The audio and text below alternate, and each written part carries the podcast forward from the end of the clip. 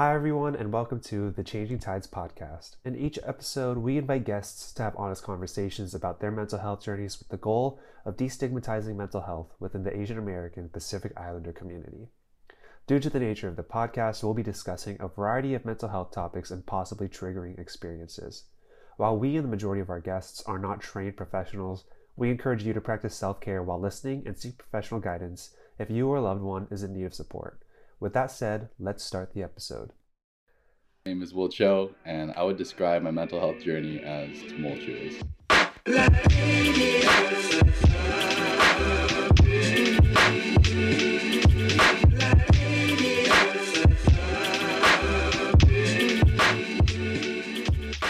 I'm your host, Matthew Yonemura, and welcome back to the Changing Tides podcast for episode 1 of season 2. I believe this is the 13th episode. Probably should have checked that before this, but if this isn't the 13th episode, I will cut me saying that out. But thank you for joining us again. Thank you for coming back. Changing Tides has been really busy since we wrapped up season 1 of the podcast. We had a gala event in November. We have photos up on our Instagram and our website if you want to check those out. Really successful. We had some really great speakers. I'd like to thank Kyle Y, who was on the podcast in season 1. He was one of our speakers at the event. The crew, the planning committee, our host, Carolyn Elliott. It was a really great event. And it was a beautiful location, so I encourage you to check out the pictures if you haven't yet. I look pretty good in them. We launched CT Stream, our new therapy stipend program, which we are so proud of and really excited about. We'll share some statistics on that once we're able to gather it, but it's a pilot program. So far, we've received great feedback, and it's a really exciting development in Changing Tides in our future. It's really exciting that we're able to launch this new program, and I can't wait to share more about that. I was a guest on a podcast with a really great host, the Asian American podcast with Ken Fong. Check it out if you want to. You don't have to. But we're going to try to have Ken on our podcast. I've been talking with him. He's a really great guy, and I'm really excited about all the guests that we have lined up for season 2 so far, and the guests that will continue to line up. But I think 2022 will be a really exciting year for Changing Tides, and season 2 of the podcast will be really exciting, but we have a lot to work on, a lot to do, and we're really excited to share that with everyone. So without further ado, let's jump into the first interview of this season 2 of this podcast. Before the interview, I just want to give a quick content warning that we are discussing eating disorders, so if that's a subject that might trigger you or make you uncomfortable, I encourage you to maybe hold off on this episode or take a step back if you choose to listen, if you need to take a step back, and maybe tune into the next episode if this one isn't for you. This guy, I met him virtually, as we met a lot of people virtually, especially if you're in online school. It was right around the beginning of Asian hate crimes back in 2020. When that was becoming a big movement, Stop AAPI Hate. It's been really great getting to know him, and it was great to interview him. He's one of the most muscular, shredded people I've ever seen. So with that in mind, I'd like to introduce the interview with Will Cho. Will, thank you for being on the podcast. This is our first episode of season 2, so thank you for kicking off our second season of the show. Sorry, my dog just barked.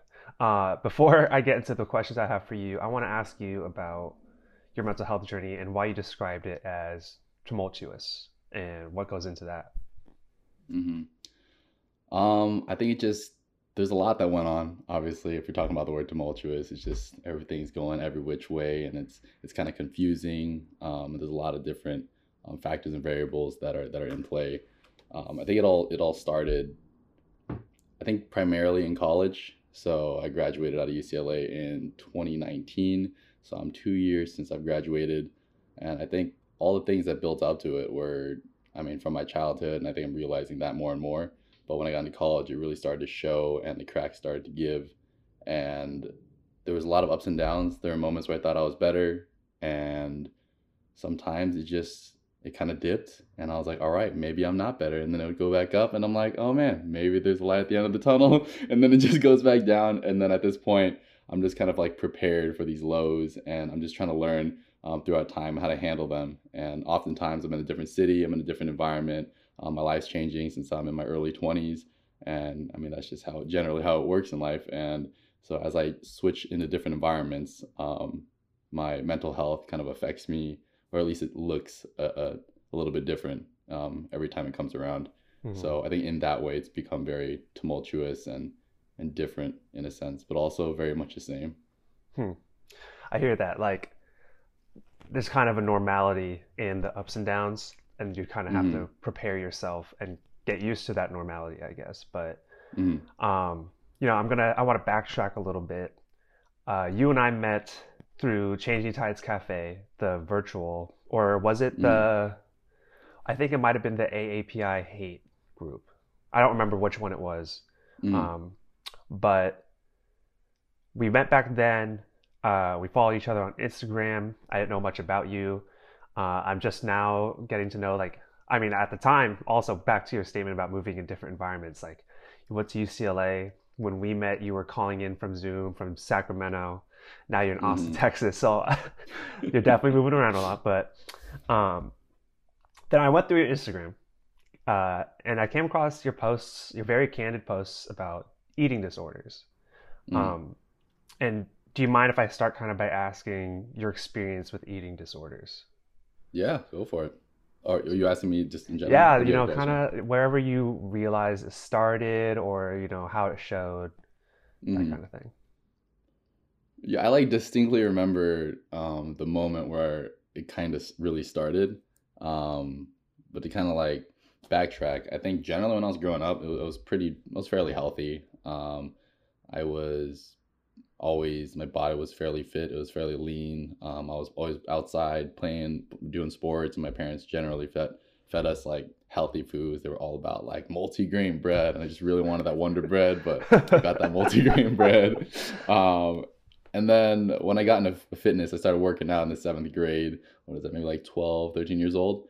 And from there, I started doing this wild thing where I would just cut out everything that could potentially be labeled as quote unquote bad. And I would just cut that out of my diet. I was cooking my food. I wasn't using seasonings. I wasn't even I was using minimal amounts of oil. Wow. I was eating everything pretty raw. So in a way, it was almost kind of like a paleo style diet in retrospect. And I just kind of remember at certain points, I was doing fine. I felt really healthy. I felt really good about myself. And I remember one thing in high school. Yeah, I think it was in my senior year. And then I was in my French class. And then I was just, one of my classmates brought cookies and they were just trying to give them out to the classmates. And I was no, I'm fine. And then they said the phrase "live a little," which I hear until this day from new people that I meet. And I'm just this is something that happens. Mm-hmm. It's going to continue happening, especially for somebody that's either struggling with an eating disorder or you're really focused on your health. So your diet's just a little bit different. And it wasn't a huge issue. I went to college. I went to the UCLA dining halls. And because I couldn't cook my own food, I just ate what was there and just did my best. But I allowed myself to eat things that at that time I considered unhealthy. It was definitely all the way to one side in terms of kind of the extremes of what is healthy and I guess what is not. But I started to kind of balance it a little bit out of necessity. But I think sophomore year, possibly freshman year. So maybe 2016 would be my guess. I remember I went to the LA Fit Expo. And so the LA Fit Expo is this huge convention. They have them all around the country, but the LA one's one of the bigger ones, where all these vendors and all these fitness influencers on social media, they all come there and they're showcasing themselves. You have bodybuilding competitions, powerlifting competitions, and all this fun stuff. And they would give out a lot of samples. So you're out there, you're just getting a bunch of samples, trying out different pre-workouts, BCAAs, protein powders, and protein snacks. And I remember you would go back and you would have this almost this goodie bag of just a bunch of protein snacks from these vendors. And I remember I would just be in my dorm and I'd just be in the corner and I'm studying and I would just take one here and there. And it was wow, this is really sweet. And I feel it has a decent distribution of macronutrients, so I felt kind of justified eating it, but also tasted pretty good. I think it had at least some artificial sweetening or just sugar itself, but to me it tasted really good. But it was almost like this perfect point of satisfaction in terms of my taste buds, but then it wasn't enough for you to get overwhelmed. You're like, oh man, that was too sweet, I can't eat another one. And I just kept going, and it wasn't a huge issue. I was like, oh, I kind of ate too much today, it's fine, it just happened once, we'll go keep going on with life. So I didn't think about it, but then it kind of happened a little bit again and again, and then my weight started to fluctuate a little bit. And then as time went on from like 2016 to like when I graduated in 2019, it's like every month, every quarter of the school year, every year, it just progressively got worse. I started eating more unhealthy things. I started eating in larger quantities. It started happening more frequently. And before I knew it, I was like, I think I have an issue. There's an issue here. I didn't necessarily identify it as an eating disorder, but there's definitely a problem there. And once the binging got really bad, so at that point you like go into a dining hall, or you go down into Westwood Village, which is the university, I guess like the little town outside of university campus, and you just be there just like buying and eating food and just like stuffing yourself, and it just made you feel good. And then until it didn't, and at that point, to make yourself feel better for feeling bad, you eat more, and it's just this never-ending cycle. And I remember there were points where I'd run out of swipes for the dining hall, so I'd go down into Westwood. But then as a college student, you don't have that much money, but if you keep spending food on money and you're just like binging and just, you're not thinking about what this costs, you're just thinking, I need food. It's just like this laser focus. And so that almost became a problem. And then eventually I was thinking to myself, I came out of one of the dining halls and I was like, is there anything I can do to compensate for this? I think exercise or like walking on treadmill, trying to burn your calories, that was one idea, but I didn't do very much because I knew realistically that any bout of exercise isn't going to have that much of a caloric effect. And so I was like, well, I know people purge, and I was like, I can't believe I'm even trying this, like that's not me, but I tried to do it anyways, and it felt terrible. I mean, you get bloated, you're like tearing up, you're looking at the mirror afterwards, you're like, what is happening? Like, what am I doing right now? What's happening in my life? You're confused, you're kind of scared, you feel really bad, you get very self-conscious about your body and just about you as a person. And then from there it was just a battle. It got worse. I've seen many dietitians, psychologists, psychiatrists for eating disorders as well as depression, but yeah, that's how the eating disorder developed. And now it's definitely a lot better, but I mean, I could tell you endless amounts of stories about how that eating disorder kind of manifested itself in terms of how I carried it out. It gets fairly dark. So there's a lot of things, in that I want to get into a little bit more. First I want to ask you about the 7th grade diet when, it was like you were cutting out everything that seemed to be bad. And, I know that you're a personal trainer now. You have a much better knowledge of what's healthy, what's not healthy, and actual like in diets, and then also with the mental side of things, right? So were you cutting out things back then that were considered healthy? Like, everyone needs some sort of carb every now and then. Like, how did that affect your body and your mental space as well? I think back then I was still like, in terms of like fitness, I was like somewhat balanced. I kind of knew that I would need my protein, fats, and carbs. I wasn't fully into it, or the whole caloric balance thing, but I definitely had all like my food groups that I needed. I think I just replaced like, let's say soda or chips, now replaced with water, milk, or just rice, or maybe even bread or something like that. And a lot of vegetables and fruits. So I think in terms of like getting my nutrients in, I think I was doing pretty well, if not better. But at the time there wasn't a moment in my head where I was like, I really wish I could eat junk food, but I can't because I won't let myself. I was just kind of like happy being where I was. And so even at this point, I'm not exactly sure how that type of kind of like really extreme like healthy dieting, where I just never touched any kind of quote unquote junk food, how that really affected me, or how that maybe fed into my eating disorder. So that's still something I'm trying to figure out. But I guess at this point, I'm just like, whatever the eating disorder is now, like, how do I tackle that now? Mm-hmm. Yeah, that's interesting because, you know, I guess my other question is, was that all self-motivated, or was there, you know, a social media presence in why you wanted to be that fit? Or did you just like how it made you feel healthy and more energy? Like, what, you know, that in 7th grade, that's a young age to be so dedicated to it, especially just on your own accord. So I'm curious, like, what made you want to be so disciplined? I remember in terms of the fitness aspect, my cousin actually invited me out to Austin, and he lives in Austin too. So it's the same cousin. He used to do this Korean martial arts called Hapkido, and he was a super like flexible, athletic. He was pretty ripped for his age, maybe 2 years older than me, or 1 or 2 years older. And I was looking at him, I was like, how do I look like that? Like, how do I look like you?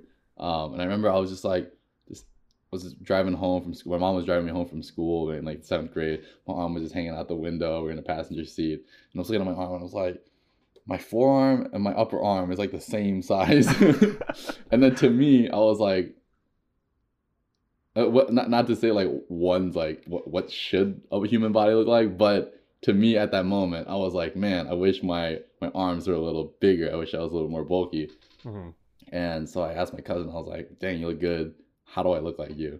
And then he essentially gave me, I haven't really fully watched One Punch Man, but I think according to some people who I've told this story to, they say it's like a One Punch Man workout where he was like, you do 100 sit-ups, 100 push-ups, run a mile every day, that type of thing. It was just like 100, 100, 100, 1 mile. And so I did that every day. I first broke it up into little segments, so I couldn't do all 100 at once. So every hour on the hour, like 11 a.m., 20 push-ups and 20 sit-ups, 20 squats. And then noon, do it again. And then just keep doing it until I hit 100. And then that's how I started. And then obviously my training got a little more nuanced and a little more complex than that before I even got into weightlifting.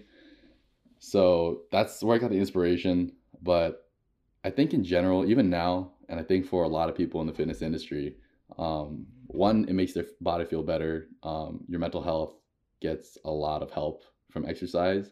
And if you just look at the science, it definitely has that effect.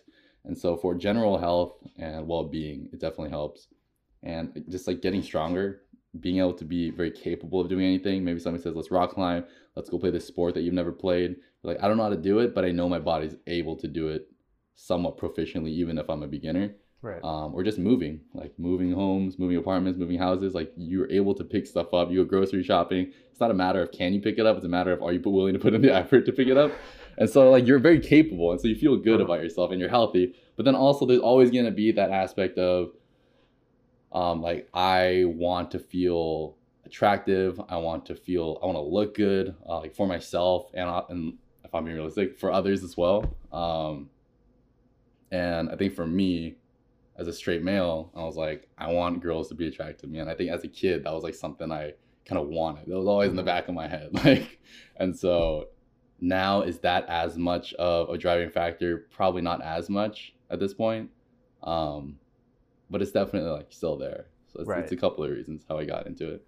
Interesting. Yeah, I mean, first off, as straight males, not only straight males, but like when we were younger, like Asian American guys weren't the thing. So it's like, how do I kind of like get a girl to notice me? It's like, maybe I gotta get buff. Like, you know, like I think that's a valid way to get into it, because it's like, I don't know about valid, but like, it makes sense, because we, like, as Asian Americans, like, no matter where you grew up, it was kind of hard to feel like wanted, I guess, when absolutely it wasn't the thing. But, you know, yeah, I find all that really interesting, because I didn't really start. First off, if people aren't listening, they're not familiar with Will. Will's a super jacked dude. Like, Will's terrifying. Like, I work out, but Will like works out. So I think there's it's cool to hear this from you, because first off, you made it through. I mean, obviously you're still struggling, but you know, you didn't get the that did get the best of you, I guess. Mm-hmm. But to hear it from someone that looks like you, works out like you, I think it's important because it gives you a range of ideas of like, oh, it doesn't just impact this person or someone that looks like that. Like eating disorder is going to hit anyone. But with that, because you're here still, you got through to the other side, you're still struggling with it, but how did you start to unlearn your thoughts on diet? Like, I know you said like eventually you just had to make a change, but how did you do that? Mm-hmm. Yeah, I would definitely say now I don't struggle with, at least I don't purge. I think that was a huge like milestone for me where I could like tell myself not to essentially throw up intentionally or voluntarily. And I think one was just the practical effect of like one of my most self-conscious parts of me are just feeling bloated. And like specifically like when I bloat or I add a couple pounds, I lose like jawline definition. And for me, that's just like one of the things that makes me feel very self-conscious more than anything else. And I know when I voluntarily throw up, I get bloated, especially around my face. And I know that I don't want that. And then, so I know just like, if I'm weighing it out, just having those extra calories is probably gonna affect me a little bit less. And so that's like one practical aspect, but I'm talking about like in the bigger picture. I definitely think for me, it's emotional eating. I eat when I'm sad, I eat when I'm bored, and I eat when I'm stressed. It's just like this short burst of like, it makes you feel good. I think it's like definitely like very similar to like an addiction where like a drug might make you feel good for the moment, but it's like secondary effect or it's more long-term effect. It has like a negative aspect to it. And I think the thing that kind of prevented me from doing it is just being happier in life. I think it was very closely tied to my depression. And every time I had depressive episodes, I would go to food to help me feel better. And that would eventually make me feel worse. And then I'd get deeper into a depression. And it was just this like, this feedback loop where you're just constantly just getting worse, just feeding off of each other, which was like a very unfortunate thing. But once I got to a point where like mentally I was a little bit more stable, I wasn't having like super highs or super lows. And then once I started moving forward with my life after I moved to Austin, I didn't have as much of a reason to be binging and purging. Like I was already either busy or kind of satisfied with other aspects of my life, so I didn't really need that extra bump to kind of like get me pushing through life. So when I still hit those lows, I mean, this past week was probably the lowest I felt since almost like maybe like 6 to 10 months. So I've been doing really well, but that was probably the lowest I had, maybe this felt like 4 or 5 days ago. And I think eating was just kind of like, it was a part of it. It moved together. And that's what I always sense, like my eating disorder habits, my binge eating disorder habits, and my mental like state in terms of like, is it in a low depressive state? Like they go hand in hand. They're like very correlated if you look like along a timeline.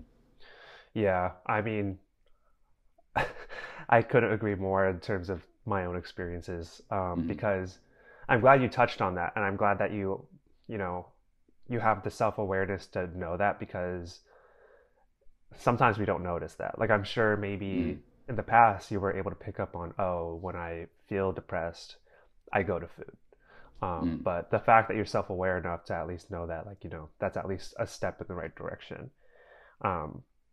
So, beyond your story, which is powerful as it is, like in your own right respect, like, you took it upon yourself to start talking about this publicly in a way to help others, which is huge. But was the Smash Talk Eating Disorder panel at UCLA your first public engagement speaking about eating disorders?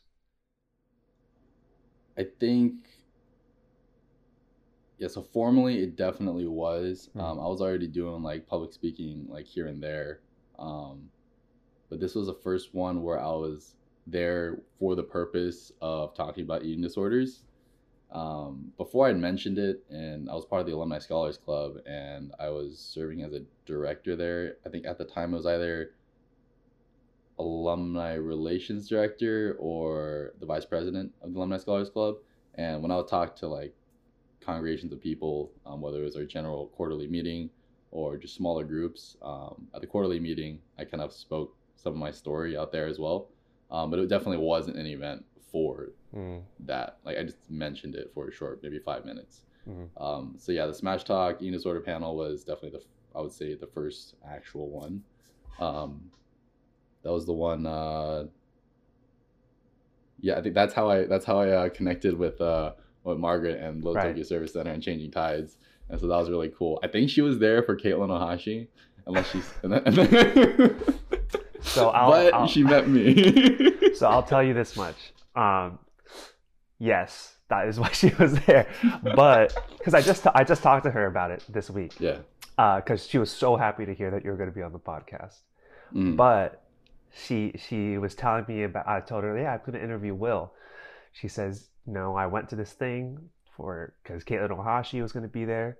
But when I heard Will speak, I had to talk to him. And, I just thought his story was so engaging and so moving.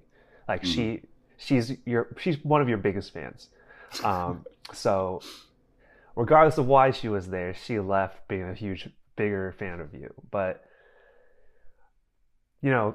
taking another step back, I keep taking steps back, but taking another step back, like what made you decide, like, I should tell this to people?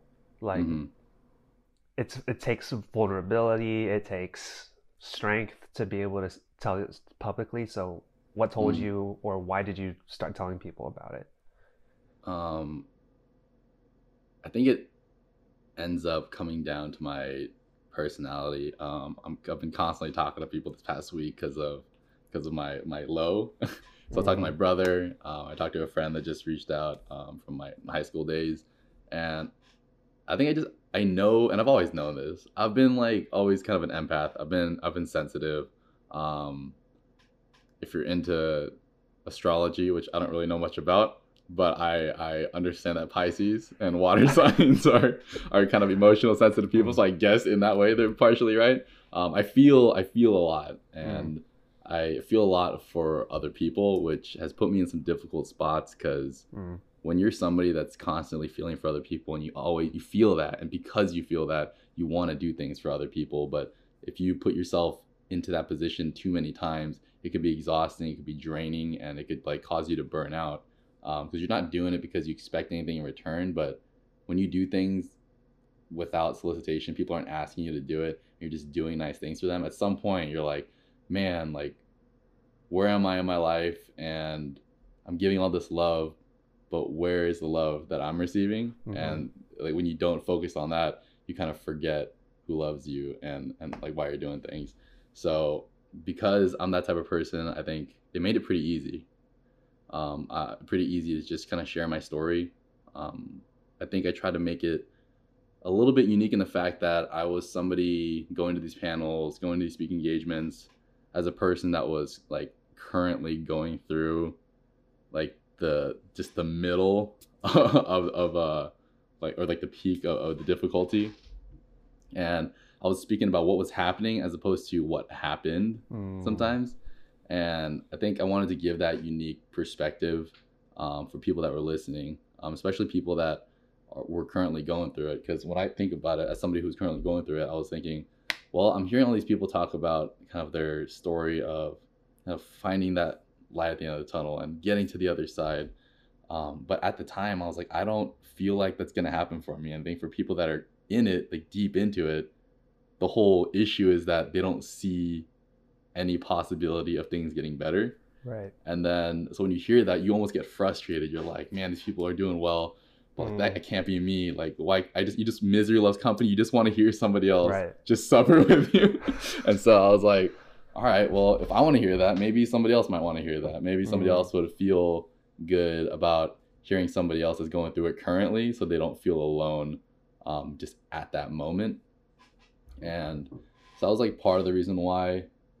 But if I'm talking just kind of more less deep, I just like public speaking. It makes my stomach kind of flip over. It's like you get the butterfly. I still get nervous, but I love doing it because it's just it's so exciting. I love feeling that wild feeling. Yeah, so something about that, and I know myself, and I know that whenever something makes me feel uncomfortable, I kind of move towards it because I don't want to be afraid of it.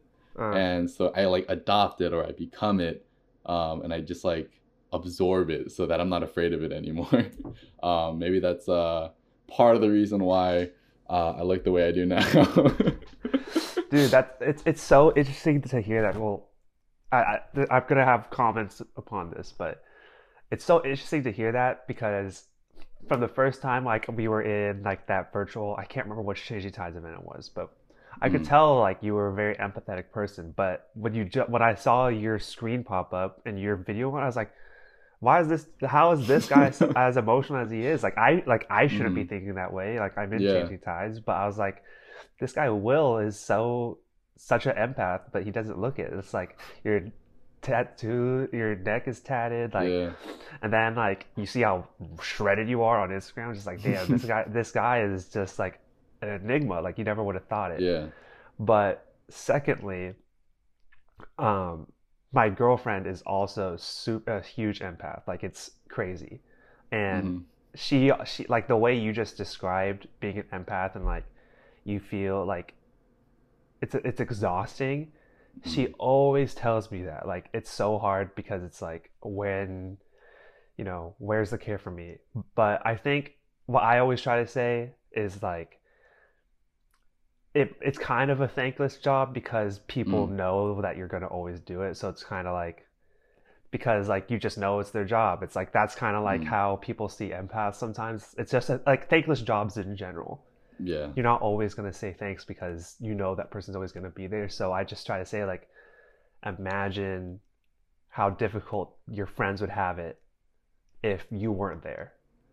They know you're there, but if you weren't there for them, that might add more pressure to you. But even if you're not being thanked, they need you. Yeah. They rely on you. So I hope, even though it's hard to see that the love isn't coming your way, I hope you know everyone really, all your friends, they really appreciate when you're always there for them.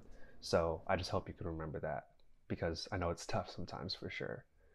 I think empaths also often move towards occupations that require that. I was teaching 8th grade math for a while, another thankless job.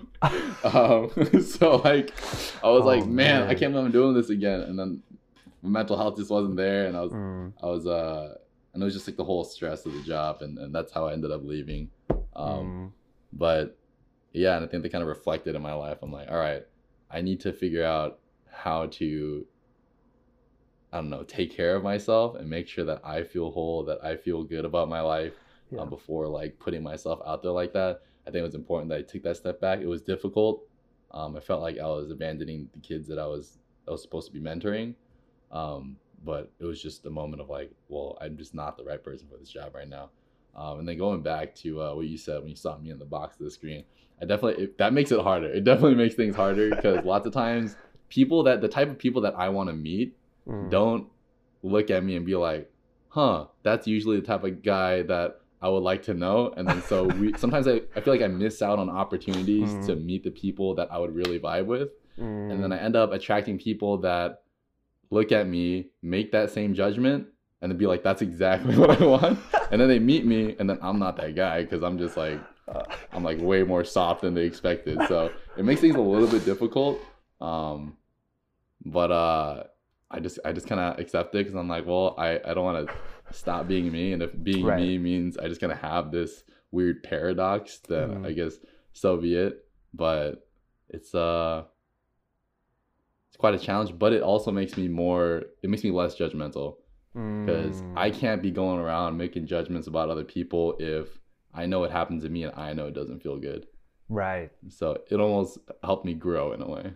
I think it also makes the people close to you, they're the people close to you, because they get to know you, you get to know them. It's a deeper connection because of that. And that kind of works perfectly for you, because you're an empath. You're a feeling guy. So I think that deeper connection is what you want anyway. But I hear that. That's interesting. For me, even though I just have, for me, it's just a beard. I'm an Asian guy with a beard. Like, people don't see Asian dudes with facial hair often, but like, they're like, oh, he just looks older than what I would assume. So it's just like, it's like, I mean, that's a much smaller scale, but I hear you. Like, you're not, people make a face judgment, and it doesn't necessarily represent what's underneath. But getting a little bit off topic, but I hear you. I hear you.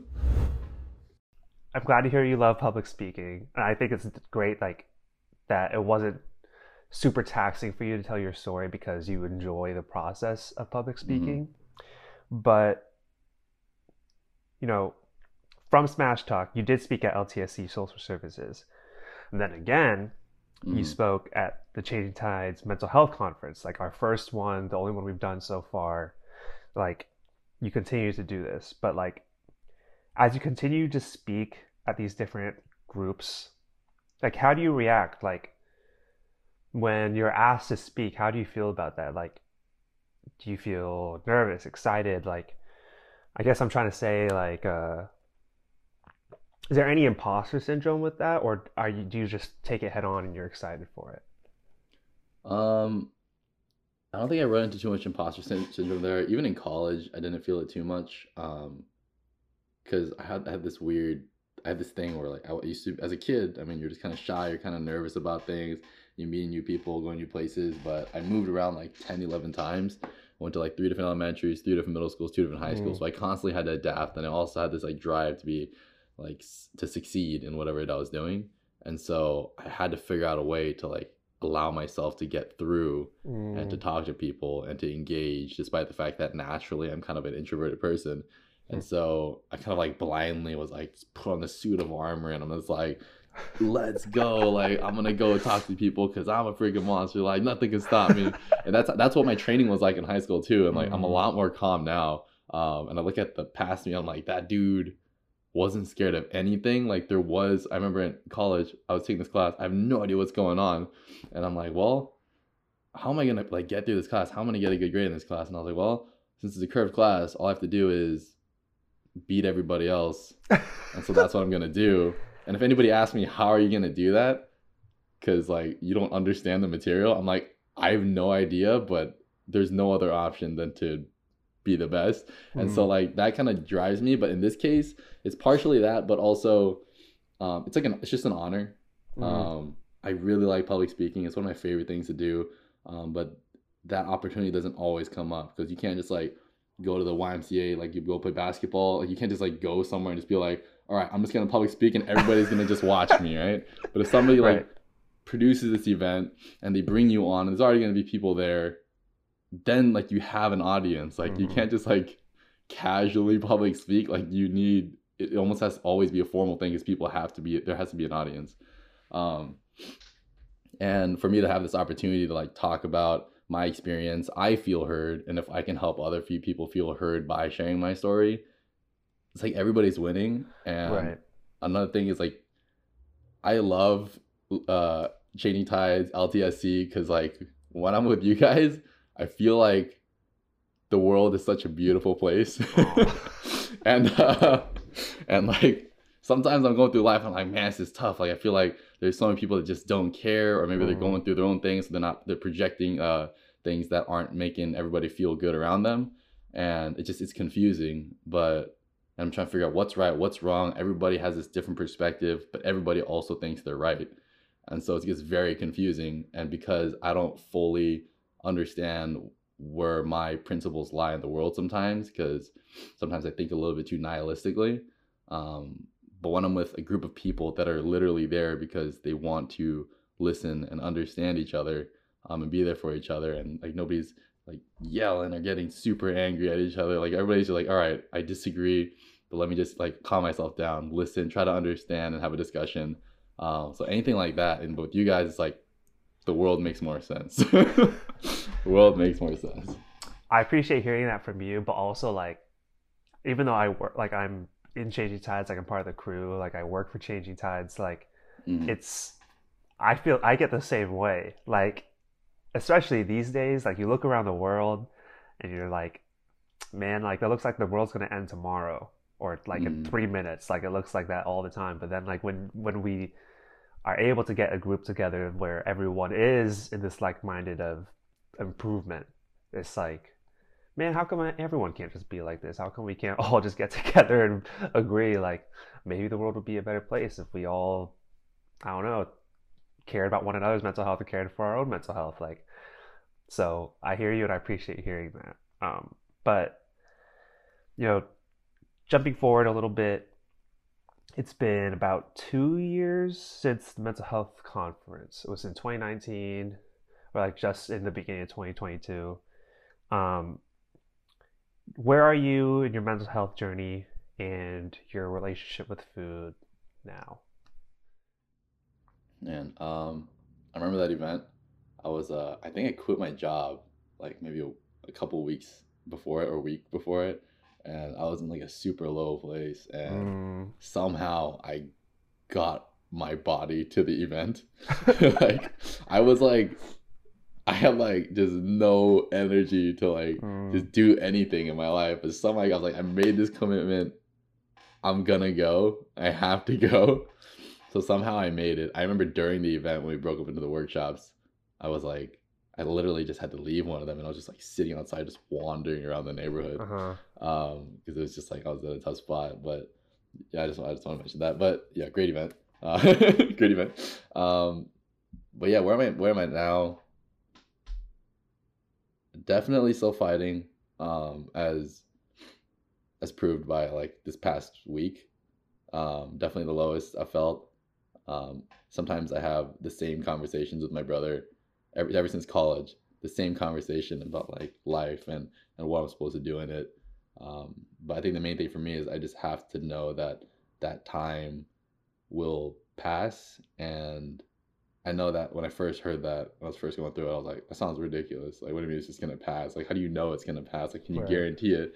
So you can't guarantee it. But just based on my experience as I go along, I know that that moment passes after a little while. And if I just wait it out, most of the time I can just get through it, and then my life kind of goes back to normal almost. At least now it does, ever since I came to Austin, because now I have like a new group of friends, I have a new job, it's just a different city. I'm like a new version of myself. I'm able to be just like whoever I am. Nobody really knows me. And so yeah, so when those moments happen, I'm like, I just don't want to go back to that lowest hole that I was before. And so I just wait, I just like hold on for dear life. It's like riding on a roller coaster without the safety thing. You're just holding on. Yeah. And you feel like I feel like I'm about to fly out of this thing, but like you're just holding on. Like, this ride is going to end in a couple minutes, and so that's essentially what it feels like. And it's scary. Not 100% sure what to do about it. It happens. I think the whole mental health like journey is just a long trek, and you just kind of learn as you go. And you just like pick up some patterns, and you figure out, all right, I know this might happen again. What can I do to like help myself get through it? And is it hard? Yes. I still have to go to work. I'm training people. Just put on this mask sometimes, and then I just get through it. And then right after I leave, I'm all sad again. Like, but you just fight through it. It's a hard couple days, a hard week, a hard month, whatever, however long that episode lasts.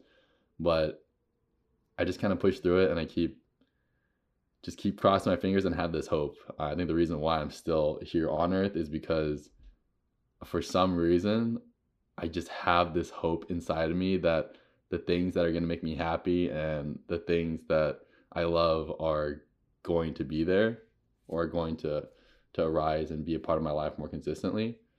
And then just that like little thought in my head, like gives me hope that I need to keep going. And it's not something I'm like trying to think. It's just something that my brain automatically thinks, and that's just how I stick around. So yeah, the eating disorder, it kind of goes hand in hand with the depression. So if I'm handling my depression, I can generally handle my eating disorders. But I do emotionally eat here and there, but it's not to the point where I'm like vomiting or I'm binging so hard. It's just small fluctuations in weight that I'm able to manage a little better. Yeah, you know, and I don't think anyone from Changing Tides will take offense to hearing, like, you had to step out of the workshop. Like, I don't think we thought that was you. Anyone will think that's you saying you didn't enjoy the event, because I think a lot of us have been there in the state of where you have to remove yourself. You have to just kind of be alone, no matter where it is, how abrupt it might feel to you. A lot of us have to go through that. Just remove myself. I have to step away. And that feeling of you have to put on a brave face, and then right when you can, like, remove that mask. That's like when those downs are so low, when you have to do that, like, it's so difficult to put on that brave face. Like, it's almost like a relief to feel sad again. Like, or to feel depressed again. Like, it's the weirdest sensation. So I just hope, I hope you know that everyone at Changing Tides is here for you. But because I want you to know, like, this is something that a lot of people go through, and people are going to be in your corner, even if they don't know exactly how you feel, because you have your own experiences as a person, of course. Like, people have been there, they've made it out. So I just want to let you know that, because it's tough. But I do have some quick fire questions, but before we get there, was curious if there's anything else you wanted to say, or anything I didn't discuss yet that you wanted to touch on.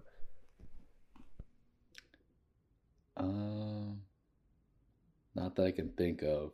We're going to hit Will with some quick fire questions. You don't have to think too hard on these. Some people like to take their time. If you have a different answer, you can let me know, and I'll let the audience know in the next episode. But don't stress on this one. All right. Cool. Right. So first off, what is a skill you don't have but wish you did have? Oh man, I feel okay. This one's pretty easy, but I think how to word it. I think it's in general, be better at building, maintaining, and navigating relationships with people. So both for platonic and romantic relationships.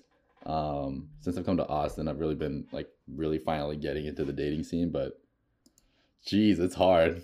And even the whole friends thing, I've lost friends before, and it gets frustrating. It's really sad.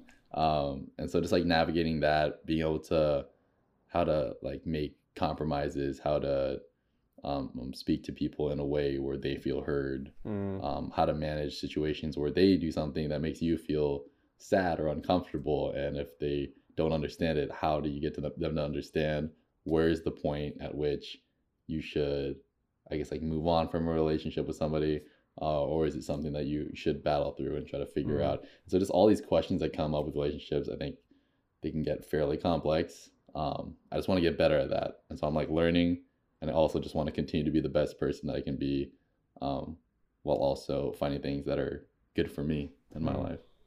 That's tough, though. I mean, we all need that skill. That's tough. But next one. What is your go-to PR song?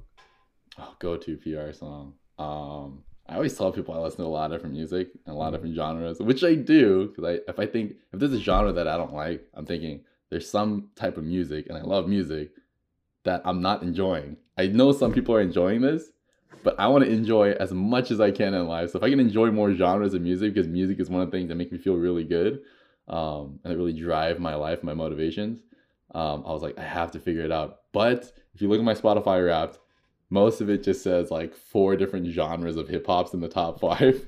Nice. My top 5 artists were just all rappers, and then one R&B artist, and I was this looks very one dimensional. So my hype songs are definitely some type of some hard, just slapping rap songs, either from the Bay or maybe some LA rap, or just some I can listen to some EDM music that has a nice build up. Definitely not my go-to, but my song. Yeah, I don't know if there's a specific song. Okay. My top artist this year and the past 3 years was YG. Nice. So that maybe one of his songs. For sure. What's your least favorite muscle group to train? I think it changes. My favorites change too. My favorite right now is back. But my least favorite. Oh man, okay. This one would be interesting because nobody know what I'm talking about. But if we're talking about like a body part, I'm thinking about like every muscle that exists in the body. So we're not talking about like oh, just chest, back, or like push pull exercises, and then legs in general. But if I had to pick like a specific muscle, it would be the tibialis anterior, which is the front of your bottom part of your leg. So it's pretty much your shin. So when you do calves, you push off the floor and you get up onto your tippy toes. But if you bring your toes up towards your shin, it's called dorsiflexion. That also has a muscle that connects to it. So there's a muscle in the front of your shin that lifts your toe up towards your shin. It's called the tibialis anterior. And I was like, I was trying to like, I thought that it might help my shin splints. And I was like, there's a muscle I'm not training. Maybe my lower leg will look slightly, ever so slightly more jacked if I do that. Since my calves are just like, they're like fine, but they're not huge, just genetically. So that's like the one I don't do. I don't like doing the most. Because it's just boring. It's also boring muscle to train. I had the same thought process because I was having shin splints in like college when I tried to play basketball again after like 3 years of not playing. So I just got a band. I sat really far away and I just like flexed my foot and held it. And like I felt the burn in it. I don't know if it did anything, but it was boring. I was just like saving it on my phone and like for like 2 minutes at a time. But I literally do reps. I'm just laying down on my phone. It's like, it's just so boring. Yeah, I just held it, but yeah, that's an interesting one because I remember like asking my other friend who at the time was just starting his what's it called, like his PT program. I can't remember the exact name of his program, but I was like, is there much muscle in your shin? Like, does that even make sense? But it helped, so like, I guess it helped a little bit. If you were a superhero, what would your power be? I immediately thought like the softest soft boy thing ever. Dude, it's like I just spread love. Like, everybody just feels love. Like everybody starts loving each other, and like you feel love, you're happy, and then you're sharing it. I mean, that was my instant thought. So I guess it's like people talk about like world peace. I guess it's like kind of like that. If I was thinking like, and I was like more of a fun superpower. I think. I've always wanted to fly. Every time I thought about it as a kid, because that question comes up all the time when you're a kid, you're watching a superhero movie, like, oh, I wish I was a superhero. I think flying would be really cool. It would just be so free, because I love like just driving around listening to music. But if I could fly around, it would just be like no traffic. Like when you want to get away from things, you can be alone wherever you are. So it's probably. And we all know. And I'm gonna, if it's cool with you, I'll ask you later. But if it's cool that we tag your Instagram, I'll tell everyone that Will doesn't need to ask for super strength because he's already got it. Here's a, so people aside, I just want to know about like location, Texas or California, and why. Location California. Easy. Number one reason is the weather and the views. Like Texas, there are some national parks. That's about it. Because I mean, in terms of like what, man, Texas people are listening to this. I live in Texas. I'm enjoying it. Great place. But the national parks and the views, the beaches, like the coastline. The weather in California is just so amazing, and I understand why people pay the premium to live in California. Because like the place I live in, Houston's worse, where my brother lives, but in Austin, it's like it's humid. It gets humid, and the weather is like it's very hot. It's like very hot, but the humidity gets you. So like if you go to Central California, like in Fresno or something, you'll constantly get above 100 degrees throughout the summer. Like here, you won't always get that. Maybe like 90s, maybe you'll hit 100, maybe you'll just break it. But the humidity just feels gross. You step outside, you just feel disgusting. You have to take a shower like at least twice a day if you want to feel like somewhat like you're a clean person. So I do miss California, especially the Bay Area. I love the Bay's weather.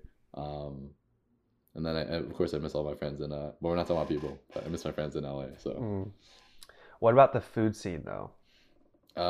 California's, oh, man, Well, in general, especially if you like cuisines from different cultures, California is still the way to go, definitely. Whether you're in the Bay or in your LA. Here, I think there's some good Mexican food, and the barbecue is really good. Right. But if you're like looking for like Korean food or I don't know, any kind of ethnic food, like I think generally speaking, California does it a lot better, especially Korean food. And since I'm Korean, like I love Korean food. I've been trying to learn how to make some of the stuff, but like I wouldn't consider myself a cook. And so I do miss like just going to K-Town. Right. So I didn't have this question. I didn't have that question. I don't have this question, but I'm just curious, like how far is the nearest like Asian supermarket? So Austin's kind of unique because when I first visited Austin, I was thinking to myself, like, I don't feel a culture shock. I don't feel like I'm getting into the stereotypical like Southern atmosphere, like the Texas atmosphere. And the reason is Austin's like very unique within Texas. So people in Texas will look at Austin and think, this is kind of a different place. This is not stereotypically what our state generally is like. It's a lot more progressive.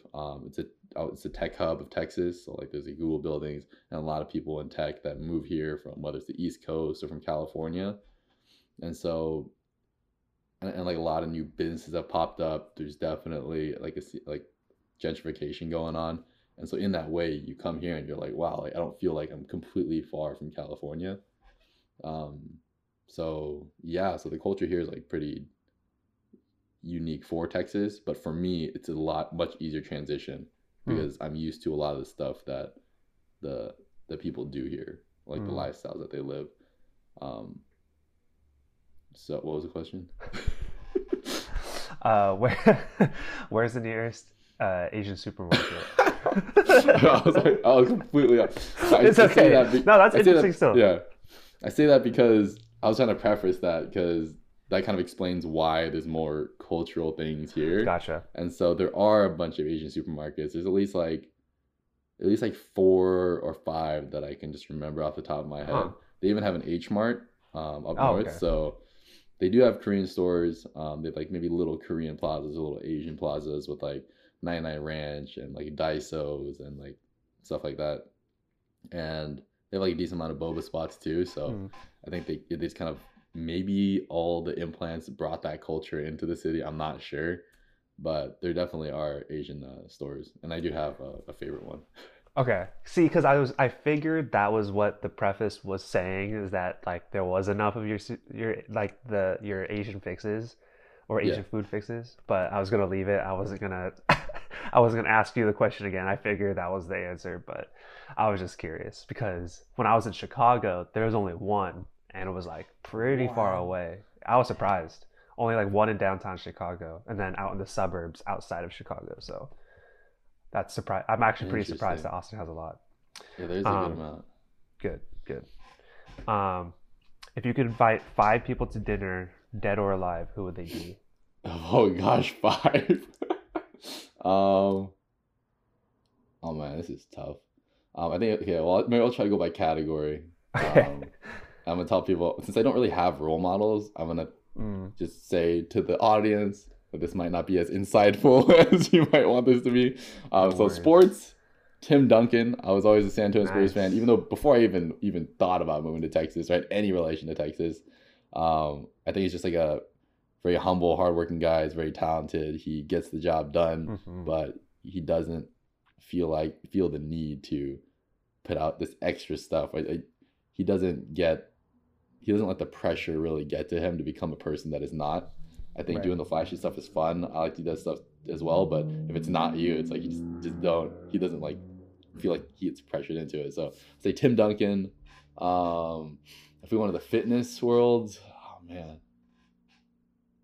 I'm just gonna say a funny one. There's this fitness like influencer named Lauren Finley, and then when I was in college, I had like a huge like crush on her, and then I'll see her at the expos. So I just say that just for fun. Okay. 3. Oh man.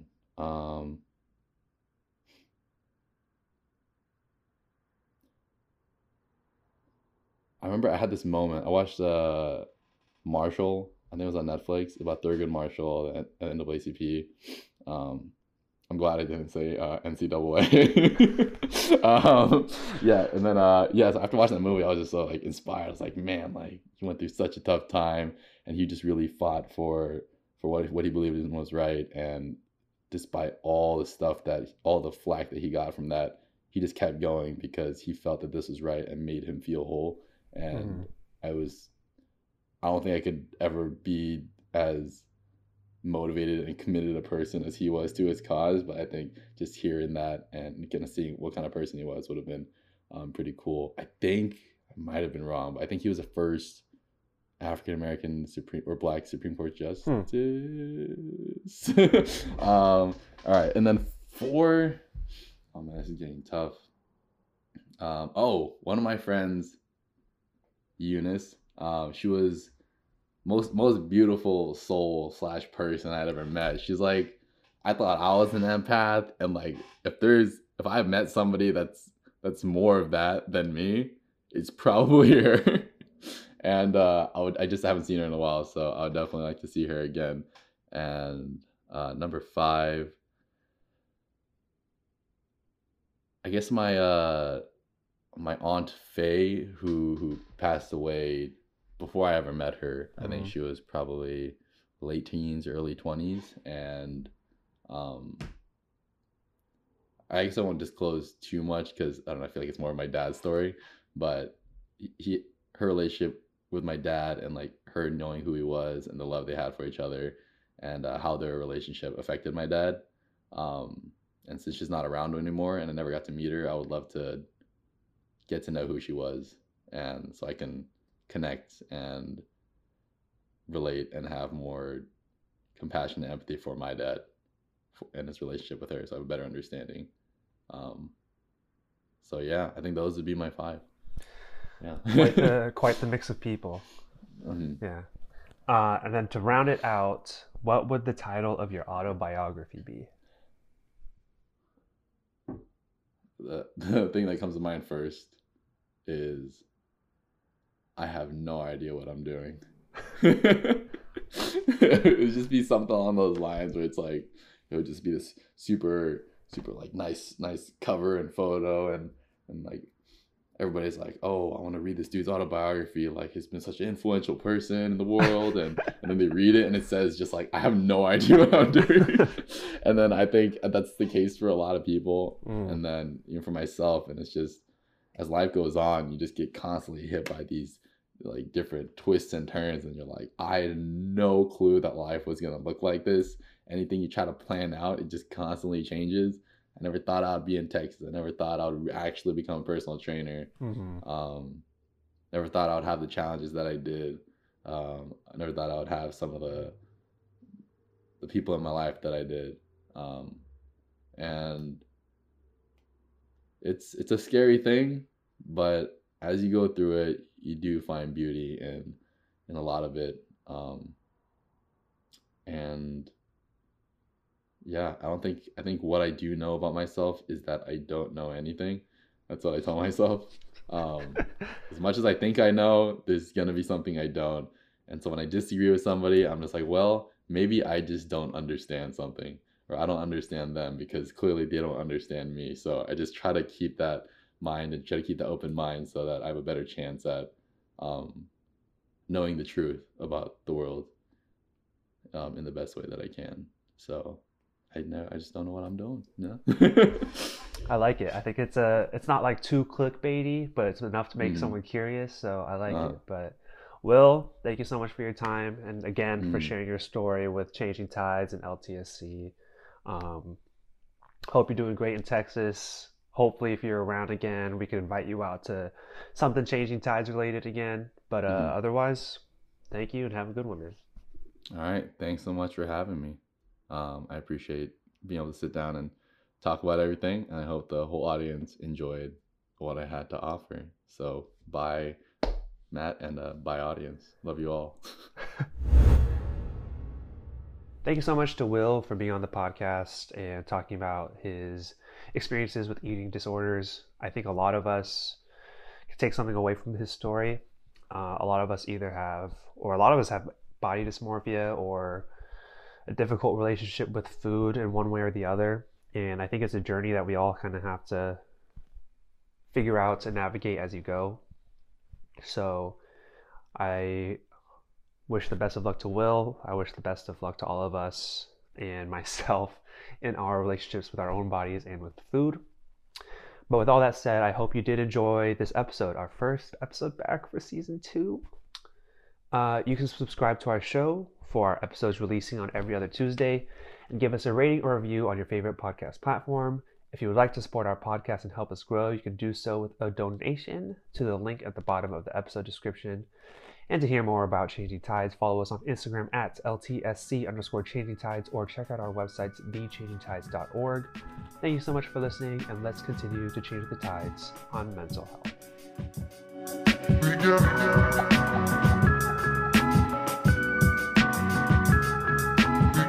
health.